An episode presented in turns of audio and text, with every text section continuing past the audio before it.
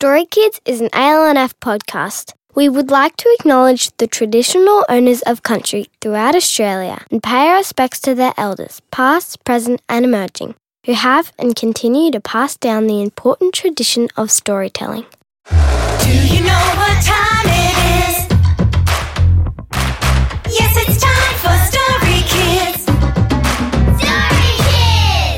Welcome to Story Kids, an ALNF podcast where we talk to young people about their original stories and bring them to life with amazing actors, music, and sound. I'm Amelia, and this week we have a story from Eleanor, who lives in country Victoria with her younger sisters. She's an avid listener of podcasts and audiobooks, and at the time of writing this story, she was only seven years old.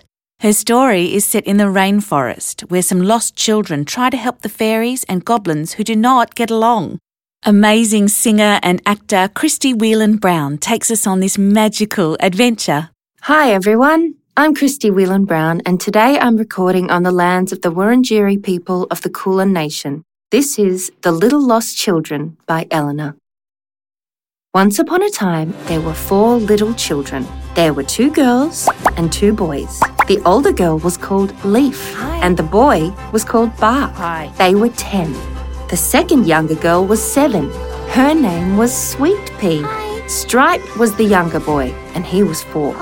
One day, they walked into a rainforest. The trees were high with leaves climbing up them.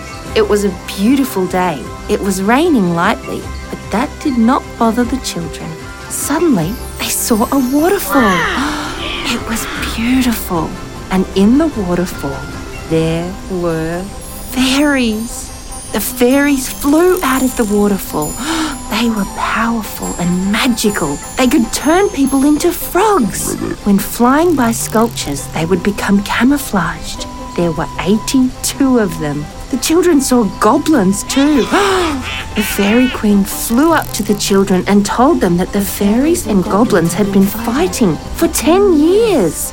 The goblins were red goblins, and sometimes they didn't just attack the fairies, they attacked people in the village too. Over the bridge, the fairies flew with the children so they could all sit on mushrooms to have a secret meeting where they talked about things that bothered them. The goblins bothered them, and they wanted to work out how to stop them attacking the fairies.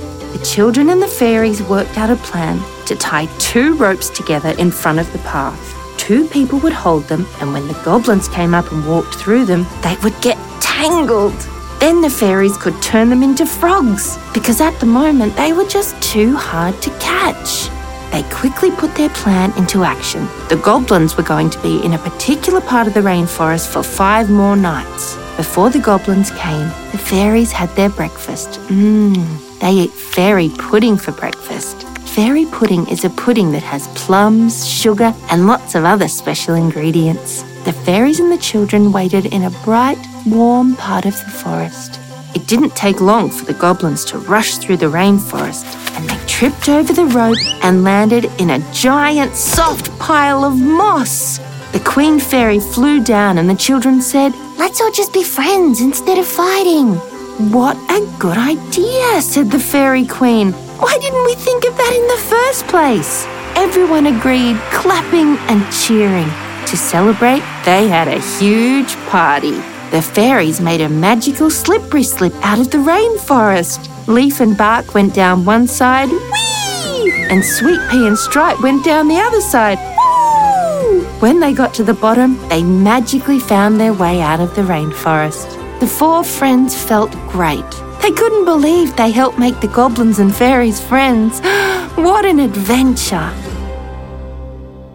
Eleanor and I had a lovely chat over Zoom about her favourite books and the ways they inspired her story. Hello, I am Eleanor and I am seven. I wondered where you got your idea for the story. Um, from the books I listen to. What books do you listen to? I listen to the Faraway Tree and Enid Blyton's books and fairy tales. Wow. And so you listen to all those books, you don't read them? No, I read some of them, but I, and some I listen to. I told Mum the story and she typed it up on the computer for me. So, I was going to ask you where you got your idea for the setting for the story. I got it off the rainforest I went to and the faraway tree. If you were going to say the problem in this story in one sentence, what would it be if you had to say what the problem is in the story? The problem is that the goblins attack the fairies in the villages. And can you tell me about the fairy queen? The fairy queen is the powerfulest one of all the fairies. Mm-hmm. Yeah. Does she have magical powers? Yes, Mm-hmm. So, why does she need the four little children to help her solve this problem? because she's really small. Okay, so she needs them to help her. Is that right? Yeah, Hmm. You were telling me what books you like to listen to and read. You like the Faraway Tree. You know, like the Enid Blyton books. Um, how do you feel when you're reading? um, calm and relaxed and happy. We loved the way that Eleanor was able to incorporate concepts from her favourite books into her own creation. For ideas for your own stories, head to our website at storykids.com.au.